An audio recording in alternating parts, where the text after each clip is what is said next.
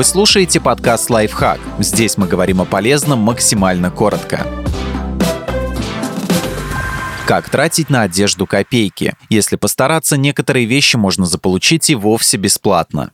Своп. В быту так называют вечеринку, куда участники приносят одежду, обувь, косметику, бижутерию, которая разонравилась или больше не подходит. Вход может быть платным или свободным. Смысл таких встреч в том, чтобы не выкидывать хорошие вещи, а передать их тому, кому они еще послужат. Взамен и вы сможете пополнить гардероб чем-нибудь любопытным. Фримаркет. По смыслу фримаркет похож на своп, только формат немного другой. Здесь можно найти не только одежду и обувь, но и вещи из других категорий. Это такая ярмарка из эпохи непостроенного коммунизма. От каждого по способностям, каждому по потребностям секонд-хенды и комиссионки. Еще один вариант не только разжиться хорошей одеждой, но и внести свой вклад в борьбу с перепроизводством. Купить одежду, бывшую в употреблении, в специальных точках продаж. Впрочем, сильно поношенные вещи в таких магазинах вы вряд ли найдете, а вот новые с этикетками запросто, в том числе брендовые, да и цены приятно удивят. Группы интернет-магазинов в соцсетях. В таких группах люди предлагают новые вещи, потому что промахнулись с размером или неправильно выбрали цвет. Вы как минимум сэкономите на доставке, а как максимум приобретете товар с неплохой скидкой.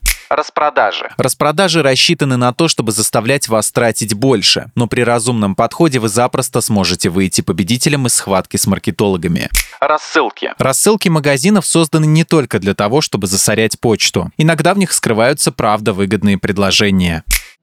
Подписывайтесь на подкаст «Лайфхак» на всех удобных платформах, ставьте ему лайки и звездочки, оставляйте комментарии. Услышимся!